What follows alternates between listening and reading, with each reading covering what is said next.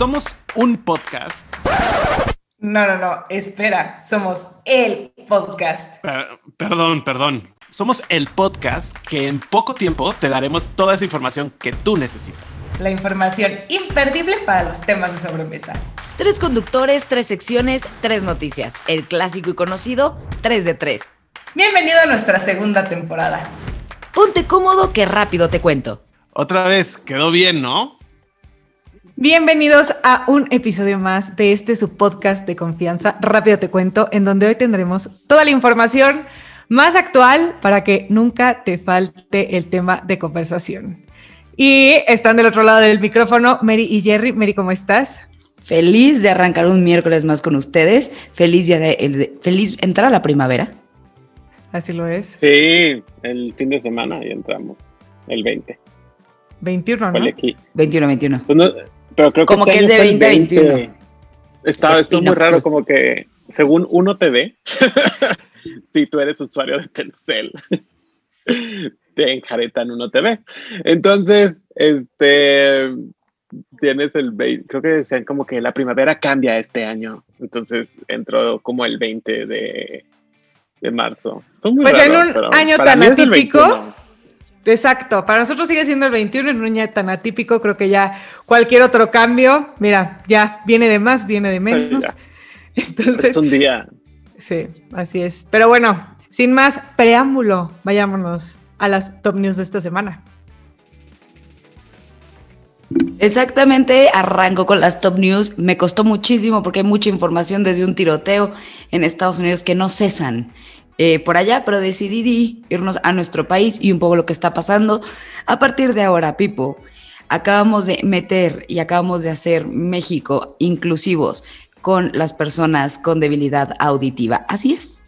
Así como lo escuchas, todas las personas que tienen problemas auditivos, a partir de ahora en México ya podrán ir al cine y disfrutarlo. A partir de hoy, las películas en México se exhibirán en su idioma original y con subtítulos, mientras que las películas infantiles y documentales educativos, estos contenidos van a poder seguir siendo doblados al español. De acuerdo a la, reforma, en el artículo 8 de la Ley Federal de Cinematografía, que fue publicada el día lunes en el Diario Federal de la, perdón, en el Diario Oficial de la Federación, fueron aprobadas ya después de que en la Cámara de Diputados se propuso que todas las películas fueran transmitidas en su idioma original para que tuvieran las letritas y la gente con eh, debilidad o sordera total pudieran ir al cine y disfrutar las películas. Se me hace increíble las películas en español y documentales que sí se doblen al español, de todos modos tienen que ser subtituladas en español. Así que es un gran paso para México porque cuando la empecé a ver me enojé muchísimo por, por pensar en todos los actores de doblaje que, que conozco, que dije, no manches, se van a quedar sin trabajo cuando vi que las animadas siguen igual. Únicamente en exhibición de cine se hace esta regla, pero es un apoyo para la gente con debilidad auditiva. Se me hizo increíble. Ahora nada más hay que alfabetizar a nuestro país para que sepan leer.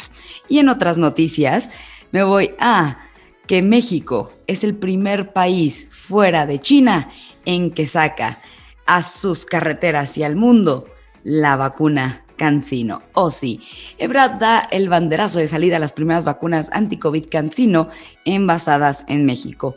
Querétaro no solo exporta estas bellezas que ustedes están viendo, sino también exporta ya la vacuna Cancino, esta vacuna que se creó en China y que tiene 95.47% de efectividad para prevenir un cuadro grave de COVID post vacunación. Saldrán 90 mil dosis de este biólogo que es el, somos el primer país, que esto está padre, somos el primer país que las envasa fuera de China. Entonces, sí, es algo para aplaudirse. México sí está jugando a chile, mole y pozole y tiene usted de ajillo, écheme la vacuna porque queremos terminarnos de vacunar. Aquí les va un dato curioso que está viendo en Milenio Noticias el otro día, de cuántos días le falta a todos los países para la inmunidad.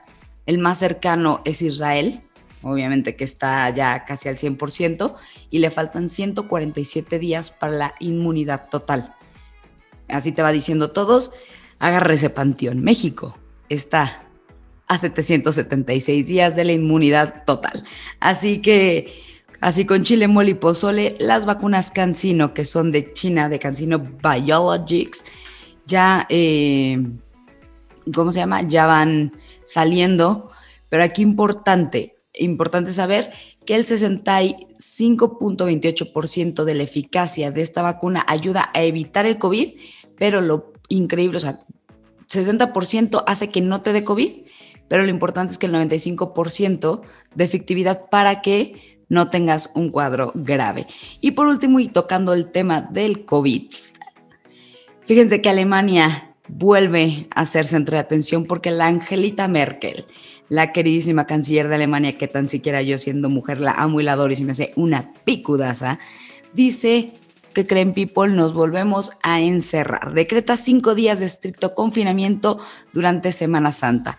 A partir del primero de abril hasta el día 6, la gente tiene que permanecer obligatoriamente encerrada en sus casas. Únicamente podrán salir el día 3 por orden, por apellidos y por horarios a comprar bienes. Eh, comida, todo esto. Si necesitas comprar eh, algo de fármaco, vas a tener que avisar. La negociación tardó 12 horas porque todo el mundo decía, por favor, no nos vuelvas a encerrar. Y dijo, me vale más, nos estamos volviendo a contagiar todos, todos se me quedan en sus casas y todos se encierran. Así que eh, Alemania estará encerrado la Semana Santa del 1 al 6 de abril y veamos qué pasan en las playas mexicanas esa semana. Hasta aquí mi reporte, Joaquín. Hace años no usaba la palabra diario oficial de la nación. De la federación. De la federación. Pero años, ni siquiera había escuchado recientemente. Ya, ya nos, pusieron al tanto. ¿Qué tal? La verdad es que sí. Pero primero que regresen al cine. primero regresemos. Exacto. Es que hay muchos estados que ya regresaron. Muchísimos estados ya regresaron. Sí, pero a mí sí me, a mí el cine sí me da miedo regresar. Independientemente. O sea, el cine sí es un punto que sí me da miedito. Es como la roller coaster. Sí, caray, pues que está más encerrado, es un restaurante y yo, pues mínimo te van a la terraza o estás en la calle de la Ciudad de México, entonces fluye el aire, fluye el aire. Em, pero sí, está muy, muy interesantes noticias. Muchas gracias, amigo. Muy interesante. tenía, mucho conflicto porque tenía varias por ahí, pero, Oye, había pasado muchas cosas. Muchas cosas este fin de semana, oigan. Y de admirarse las decisiones que ha tomado Alemania en afán de controlar esto, la verdad es que igual y pueden parecer un poco tajantes y duras, pero hace falta mano dura para poder erradicar esto por completo, entonces deberíamos echarle un ojo. No, y muy importante, perdón, pero y muy importante que sobre todo es, es eh, se han criticado mucho a Angela Merkel y, de hecho vi el otro día un artículo, obviamente como de, creo que era de España, no, perdónenlo obviamente, pero creo que era de España, que decía, estaba súper, súper feo, que decía, claro que una mujer va a pedir que te quedes en casa y que no salgas y por eso las restricciones alemanas. Súper machista. Súper machista, pero pues al final es de los países con menos con menos contagio y de hecho tienes obligatorio, igual que Estados Unidos, PCR para todos los extranjeros, también a partir de, de abril. Y creo que es usar la N95, la mascarilla N95 en el exterior en la ciudad. O sea, eso sí me lo dijo una persona que fue a Alemania y estuvo un tiempo allá. Y neta, sí está cañón. O sea, yo vi un artículo, había un título, no leí el artículo, pero nada más vi el encabezado que decía el error de Europa con la vacunación y con su estrategia de vacunación. O sea, creo que es muy fuerte ver cómo la Unión Europea, dentro de todas estas potencias, tiene un menor índice de vacunación que países como México. ¿no? Que a ver, México no significa, es una de las 20 economías mundiales, pero también no se compara a las economías que hay en Europa. Claro, pero acuérdate que México literal, o sea, traemos como, o sea, vamos a hacer como estampitas del mundial. ¿Tú cuál traes? No, ya traigo el Sputnik, tú la Cancino, tú la AstraZeneca, tú la Pfizer, tú la... Entonces, está bien y está padrísimo que están buscando el, eh, la vacunación para todo el mundo, está increíble, pero creo que ciertos países están diciendo, yo a toda mi población va a ser con una, para entonces empezar a ver también, ¿no? O sea, como que al final es vacunar de chilimol y pozole cualquier eh, biólogo o doctor que, biólogo, eh, ¿me entendieron? ¿Epidemiólogo? Epidemiólogo.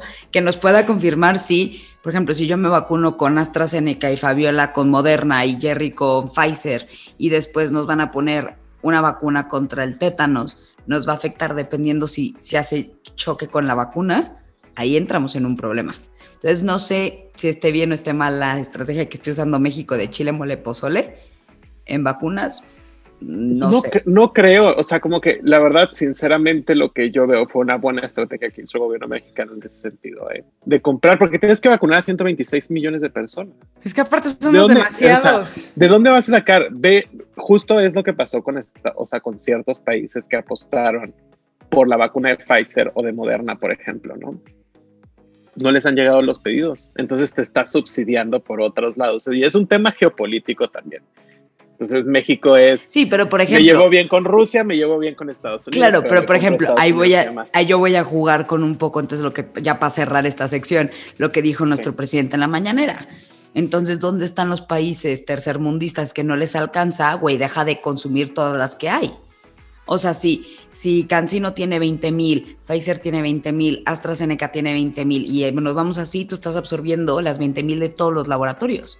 Entonces tú también le estás quitando la posibilidad a los países tercermundistas que chance habían hecho un deal con China para llevarse la cancino y tú ya la jalaste. Tú ya jalaste 90 mil dosis, digo 900 mil dosis.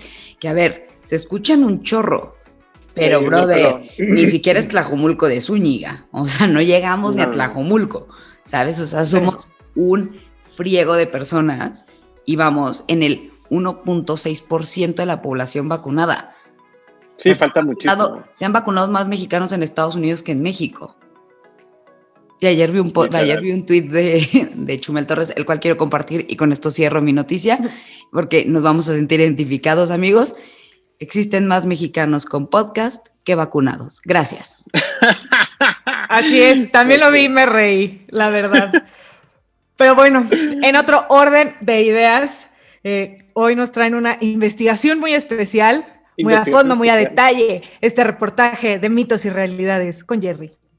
Así es, amigos. Fíjense que justo, ponme, ponme, Mary, ponme una música de fondo como de noticias, por favor. Ok, ok, ok.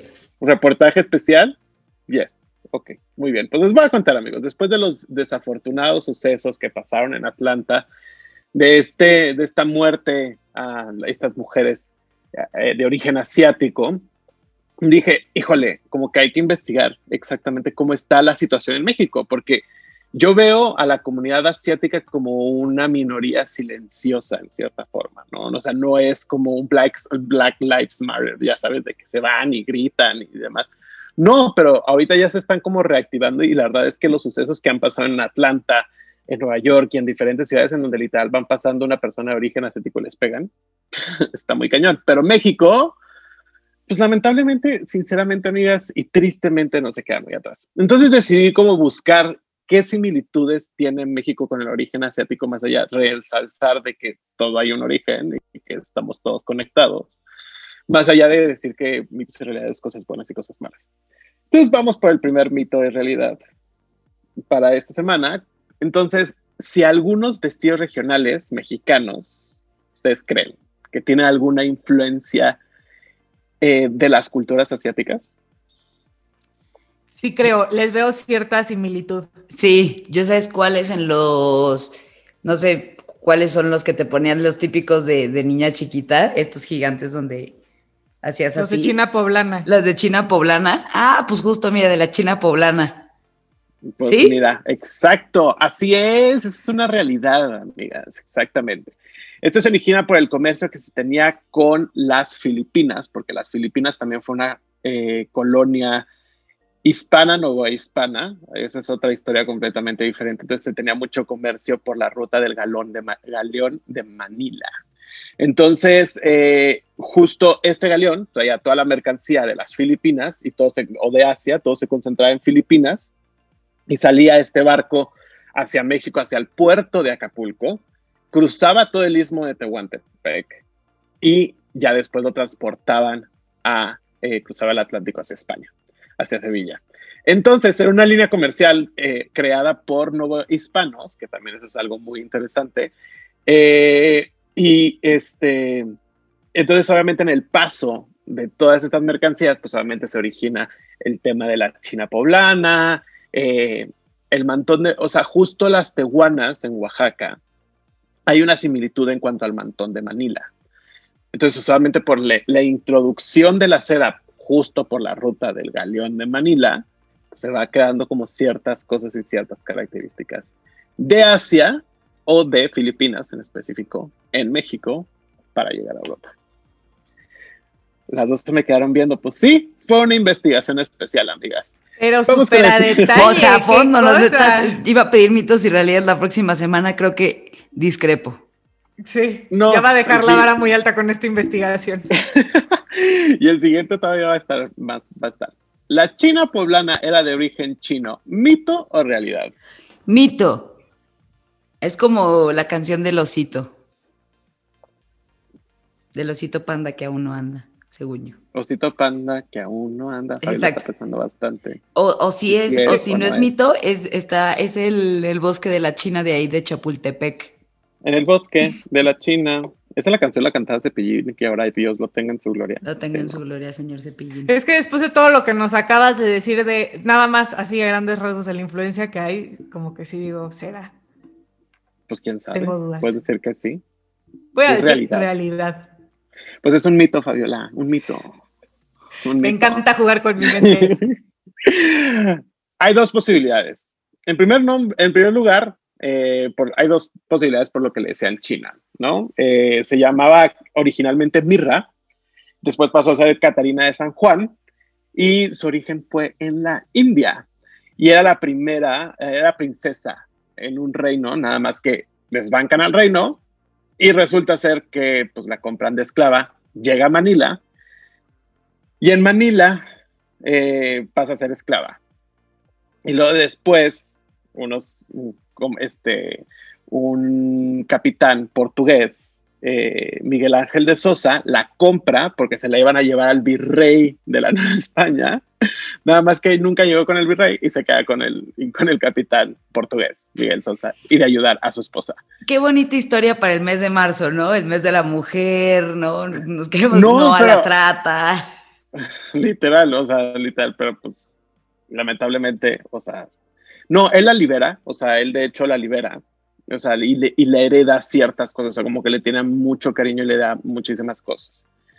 Entonces, aquí va el tema también, llega al puerto de Acapulco, la compran ellos, ellos después la liberan, ella se casa con una, persona de casta china, entonces ella se hace monja también, pero al mismo tiempo no cumple los votos de castidad, o sea, hay una historia muy detrás de Catalina de, Juan, de San Juan, o sea, muy interesante. Pero aquí va el tema. A la gente que venía del galeón de Manila le decían chinos, independientemente, o sea, cualquier asiático es de ahí que viene el, o sea, que se sigue usando en México, que no importa si eres coreano, japonés, eh, taiwanés, de donde sea, tú eres chino. Sí, tienes los ojos rasgados, lamentablemente. Y no, y ahí de ahí viene como el por qué se les dice chinos a los asiáticos en general. Entonces, cualquier asiático en la Nueva España y en el México actual, la verdad, les decían chinos a todos los asiáticos. Entonces, no se sabe por qué exactamente el origen de la China poblana, porque es China poblana, pero no era China, amigos, no era China, era de la India. Vamos al último mito y realidad. Eh, eso sí es más actual, ya no es de la historia pero se tienen contabilizadas en México a las personas de ascendencia que tengan ascendencia asiática en el INEGI. O sea, si este año apenas contabilizaron a los de ascendencia afroamericana. Ah, ¿es la pregunta? Sí, sí. Ah, realidad. Pues es un mito. Muy bien, Javi. Estudié mis datos del INEGI. Es lo que te iba a decir, no, se vale trampa o sea, justo estaba viendo un video de Al Jazeera. O sea, como que eh, cuando iba a ser un mito de realidad, iba a ser anteriormente, como que me fue llevando poco a poco a ser el mito de realidad que tenemos el día de hoy, amigos. Entonces, vi un video de Al Jazeera en donde literal entrevistan a tres mujeres de ascendencia, que tenían ascendencia eh, asiática, y justo mencionaban que como que no se siente, era como la, lo que les decía, ¿no? La minoría silenciosa se cree que hay eh, 20 mil japoneses en México, 40 mil chinos y entre 30 a 40 mil coreanos en México. Y hay una cultura muy grande de los orígenes asiáticos, ya sea con los chinos o con los japoneses o con los coreanos, con la cultura mexicana. O sea, tanto los japoneses vinieron, o sea, empezaron a venirse a principios del siglo pasado, eh, chinos también siguieron viniendo muchísimo hasta que eh, el siglo pasado los chinos empiezan a venir porque los expulsan de Estados Unidos, entonces empiezan a entrar por el norte. Eh, y también hubo un genocidio en, en, Coahuila, yo me acuerdo de una exposición muy interesante del Museo de, Memoria y Tolerancia hace unos años atrás, donde te explicaban todo lo que pasó realmente con las comunidades chinas en México. Y los coreanos que empiezan a llegar a Yucatán por el Enequén, para la producción del Enequén. Entonces está como muy interesante que sí hay muchas culturas o sea, originarias en México, ahora con la cultura asiática. Hay otra cosa todavía más interesante, que es como un dato curioso que les voy a dar. El, no se sabe, creo que hay más orígenes en tanto en Filipinas como en México, en ambos países se tiene un origen similar. O sea, si, si alguien le haces una prueba de ADN, a lo mejor es muy posible que te dé que sea de Asia o de cualquier país asiático o en Manila que sean mexicanos o de América. ¿Por qué? Según eso, en el galeón de Manila no se llevaban a, a indígenas a Manila, porque según esto no aguantaban, qué, qué tontería esto, porque según esto no aguantaban el, el clima tropical los, los indígenas. Es o sea, la cosa más tonta que puede existir en el mundo, según los españoles, ¿no? Pero pues obviamente se colaba la gente, ¿no? Entonces no sabes, y, y viceversa con, con Manila. En el caso de México, o sea, cuando llegaban acá, se vendían como esclavos, pero para salirse de la esclavitud tenían que decir que eran indígenas. Entonces, porque un indígena no podía ser esclavo en ese momento. Entonces, decían que eran indígenas, pero a lo mejor eran indígenas, eran gente de Asia como tal. Entonces hay mucha gente que si te vas a zonas, tienen los ojos rasgados, pero no hay como esa, em, o sea, como que dices, no, pues vienen de origen chino, no vienen de origen chino, eh, o vienen de origen japonés, o vienen de origen filipino, pues no. Y si se fijan, la gente de Filipinas se parece muy cañón a la gente mexicana. O sea, si tú ves un filipino, se pare, hay mucha similitud. También porque fue, en cierta forma, descubierta por mexicanos, amigos, no por españoles. Pues hasta aquí mi reporte, Joaquín. O sea, estoy como en shock de clase de, de historia, pero cool, ya sabes. Sí, de documental padre de National Geographic. Descubre de dónde vienes.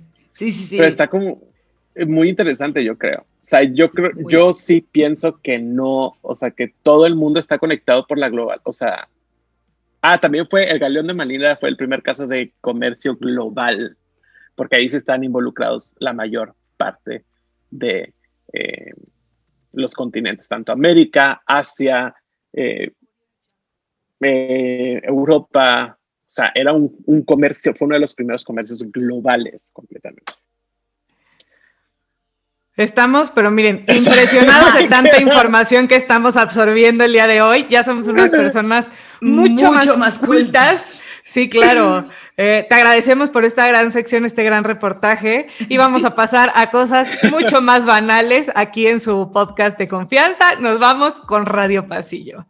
Y esta semana en Radio Pasillo eh, les tengo un, un chisme que apenas salió a la luz, esto ya fue hace un par de años, pero el reportaje apenas se dio a conocer sobre un hombre que finge ser Bruno Mars y estafa a mujer con 200 mil dólares, así como lo oyen.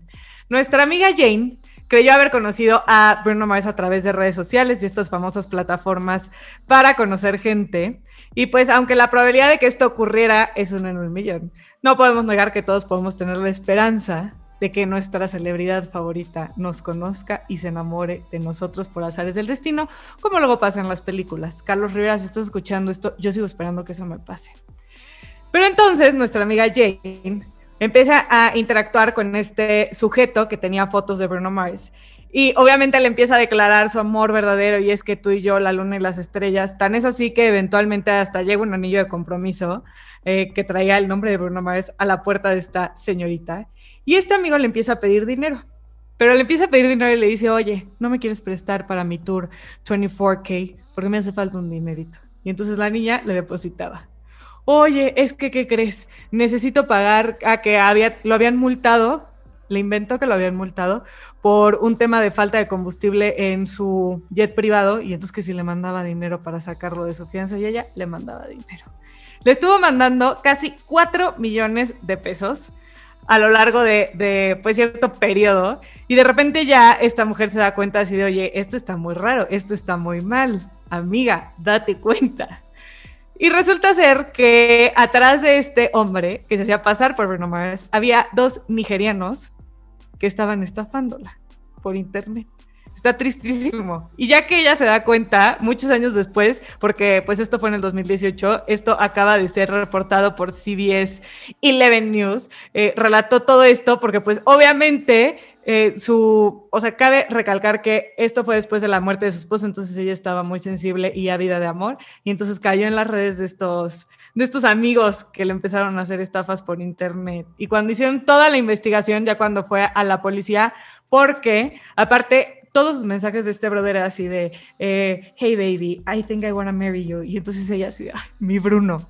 No, no, no, o sea, se puso durísima la cosa y entonces ya que ella decide no dejar, o sea, dejarle de mandar dinero, porque aparte la amiga hasta un estudio de grabación hizo en su casa para que si un día llegaba con su banda, puso más cuartos por si un día llegaba con su banda, o sea, fuera de control. Y cuando ella decide dejarle de mandar dinero, él le empieza a amenazar que la iba a envenenar. Entonces ella se asusta y es cuando va a la policía. Y la policía hace toda una investigación para darse cuenta que esto es una escama de internet, que eran dos nigerianos atrás de la cuenta y que aparte resulta ser que el actor intelectual ni siquiera estaba en Estados Unidos. Estaba en otra parte del mundo y suponen que fue en África. Y así fue como Jane le dio cerca de 200 mil dólares al estafador de Bruno Mars. Y hablando de dinero y de celebridades, otra celebridad que esta semana estuvo levantando mucho de qué hablar en las redes sociales fue nuestra amiga Kylie Jenner. Ustedes dirán, ¿por qué? Resulta ser que ella postea en sus stories así de que, ay, oigan, ayuden a mi amigo en este GoFundMe porque resulta ser que tuvo un accidente, está muy grave, necesita una operación. Y entonces, pues les pide a sus fans que colaboren. ¿Cuál es la sorpresa de los fans al darle su iPop a la página de GoFundMe? Que se encuentran con que Kylie Jenner puso 5 mil dólares solo para alcanzar el objetivo original, que era de 120 mil dólares. ¿Cuál fue la molestia de todos los fans alrededor de este donativo? Kylie Jenner, como todos sabemos, es una de las personas que, está considerada como de las más millonarias del mundo. Tiene bolsas que cuestan más de lo que cuesta la operación su amigo. Y entonces le fueron a la yugular diciéndose que cómo puede ser posible, porque él, él es maquillista y ella había trabajado con él. Y entonces todos empezaron a decirle, ¿cómo es posible que con el dinero que tienes y solo le des eso? Se super ofendieron. Y entonces ella salió a defenderse y les dijo, oigan, la verdad es que ustedes saben que yo soy muy de esfuerzo filantrópico, porque sí es bien conocido que Kylie Jenner donó un millón de dólares a, los esfuerzos de las investigaciones para la vacuna del COVID, donó otro millón de dólares para los incendios forestales de Australia, o sea, sí, sí tiene su causa filantrópica. Y entonces todo el mundo dijo, pero pues sí es tu amigo, porque, o sea, una mitad de tu bolsa. Y entonces ya salió a aclarar, oigan, a ver, es mi conocido, trabajé hace muchos años con él. Yo lo único que quería era poder ayudar a su familia que tuvieran este alivio. Hace mucho tiempo que yo ya no sé de él ni trabajo con él, pero me enteré por otro amigo y entonces por eso quise ayudar y me pareció un buen gesto compartirlo para que más gente pueda ayudarlo. Y fue así como se aclaró el escándalo de nuestra amiga Kylie Jenner. Y por otro lado, para todos esos fans de los 90, y sé que esta noticia le va a dar eh, mucha emoción a la gente de nuestra generación regresa Jim Carrey con Ace Ventura. Así es, regresa una nueva secuela de Ace, Ventura, un detective que 27 eh, años después de protagonizar la primera comedia del famoso actor Jim Carrey junto con Kearney Cox, se está desarrollando ya la tercera película. Eh, hablaron los portavoces de la productora, no han dado mucho detalle, eh, solo dijeron que estaban muy emocionados, que durante la pandemia el público lo estuvo pidiendo mucho, como este reencuentro eh, de Ace Ventura. Ace Ventura vendrá a un nuevo día en el Amazonas con una gran película que van a escribir los mismos escritores de Sonic. La última película de Sonic, esa la verdad yo no la vi. Es la del monito azul. o sea, conozco a Sonic, pero no, no vi la película y tampoco me sé el título de la película. Voy a dar un dato curioso nada más de esa película. Terminaron toda la película de Sonic, me la dio mi esposo. Terminaron toda la película de Sonic y la vieron los fans y dijeron, nos cagó el monito. Ok, se rehace toda la película. ¿La pues, hicieron? Ojalá que no les vaya a pasar. ¿Y Sonic? ¿Él era Sonic? ¿Jim Carrey era Sonic o qué? No, no, son los mismos escritores de Sonic. No, no, no, yo sé. Ah. Pero no sé si, o sea, Jim Carrey interpretó al monito de Sonic. Es que yo tengo sentimientos encontrados con Jim Carrey, la verdad. No sé. cuéntanos más de la nota. No, sí, o sea, sí, esa es la nota. la nota es que regresa Jim Carrey con una nueva aventura. Courtney Cox será otra vez eh, su enamorada. Este detective va a ir a una nueva aventura en el Amazonas y nosotros desbloquearemos nuestros recuerdos de la infancia. Pues así es, amigos, regresa a Aventuras. Oye, vamos por partes por noticias. Después de, después de que les bancaron casi 4 millones de pesos a esta mujer, finalmente conoció a Bruno, a Bruno Mars. Era lo que iba a preguntar. no, no lo conoció. Y todavía al final de su entrevista dice, bueno, yo siempre voy a seguir siendo fan de Bruno Mars y si un día él me pide ayuda, yo lo voy a ayudar. Digo, también es que... Amiga, date cuenta. deja, amiga, date cuenta. Güey, ¿qué pedo la cantidad de dinero que tiene esta mujer? O sea, sacaba y sacaba fondos de su cuenta bancaria, sacaba y sacaba cheques de todos sus ahorros y se los regaló a un extraño que le decía, baby, I think I wanna marry you. Pues sí. Voy a empezar a mandar esos mensajes, chicle y pégame, depositen esa cantidad, no estaría mal. Yo me uno. Sí, caray. Oye, yo estoy ah. Perdón, ¿por qué no te cae bien Jim Carrey? Te voy a contar rápido una historia de Jim Carrey, padrísima. fíjate, es que como que las actuaciones de Jim Carrey me causan como no sé, es como muy como overreact, o sea, muy por encima. Creo que hay una película muy buena de Jim Carrey y que ahí tú sí me vas a compartir lo que te voy, o sea, más a dar la razón en cuanto a esto, que la gente de comedia actúa muy bien en películas dramáticas. O sea, la gente que hace comedia. Ya sé cuál dices, la del resplandor. De... Eterno resplandor de una mente sin recuerdos. Es una excelente película. Yo creo que es una, o sea, me cambió la perspectiva de, Jim Carrey, sinceramente. La odio. En serio, es muy bueno. Es muy, no sé por qué a la gente le gusta tanto. Yo soy completamente en contra. Para mí, Jim Carrey, mis dos más favoritos del mundo, Yes Sir. La de Yes Sir, si la pueden ver, es espectacular. Y Dick and, eh, Dick and Jane, que es un remake de una película de los 70 espectacular. Jim Carrey se, caracteriza por sí ser un, de hecho, un mimo. o sea, no son las, o sea, las películas que son 100% de mi estilo, pero son las películas que no me molesta ver y que la pasas así como que dice, ay, o sea, no tienes que pensar, cero te agobia porque no es un problema así de, ah, la última vacuna en el mundo y quién se sale. No, sabes, como que es chistoso y ya. Es que a mí me agobia él cómo actúa. Entonces voy a terminar muy agobiado toda, o sea, cada quien hay gente que les gusta. A mí en lo personal, no creas que me gusta. Yo, yo, nada más voy a compartir algo que dice el señor Daniel Sosa, si me estás escuchando. Ve lo grabado que te quedaste en mi mente, Amix. Platica que Jim Carrey, eh, cuando era su papá, era comediante.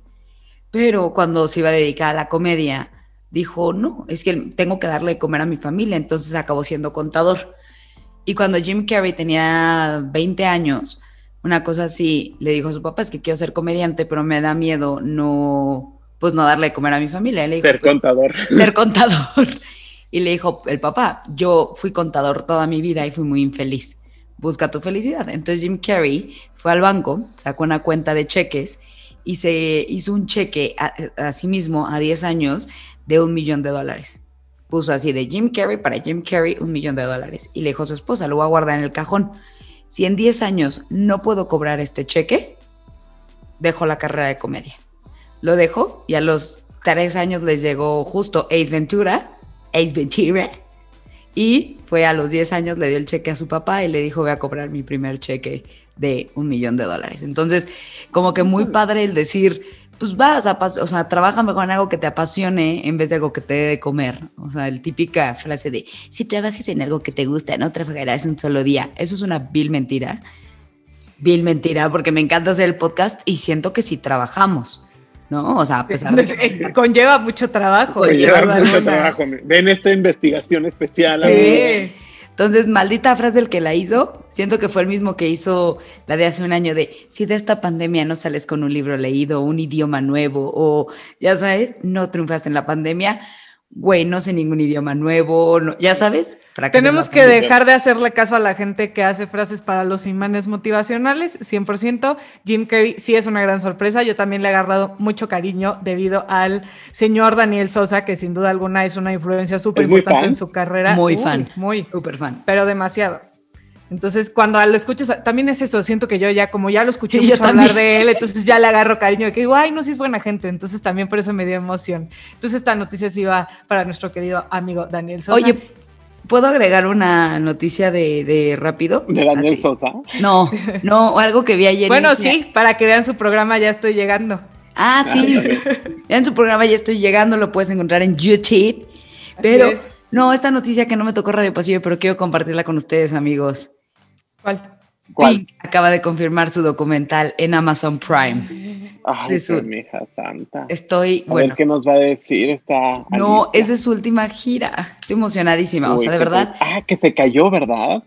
Pues, Haciendo sus malabares. Pues es que es una crack, mi prima. Lo descubriremos en su documental. Correcto. Y con esto, señores, damos por cerrado nuestro episodio de esta semana de Rápido Te Cuento. Ya tienes todo el tema de conversación para ir a triunfar en el que sea que sea tu ámbito de preferencia. Muchas gracias. Adiós. Adiós. Bye. Se logró. Ahora ya tienes tema de conversación para impresionar a esa niña o ese niño que te gusta. Ve y conquista a tu crush. Síguenos en todas nuestras redes sociales, arroba Rápido Te Cuento. Esta fue una producción de Rápido Te Cuento.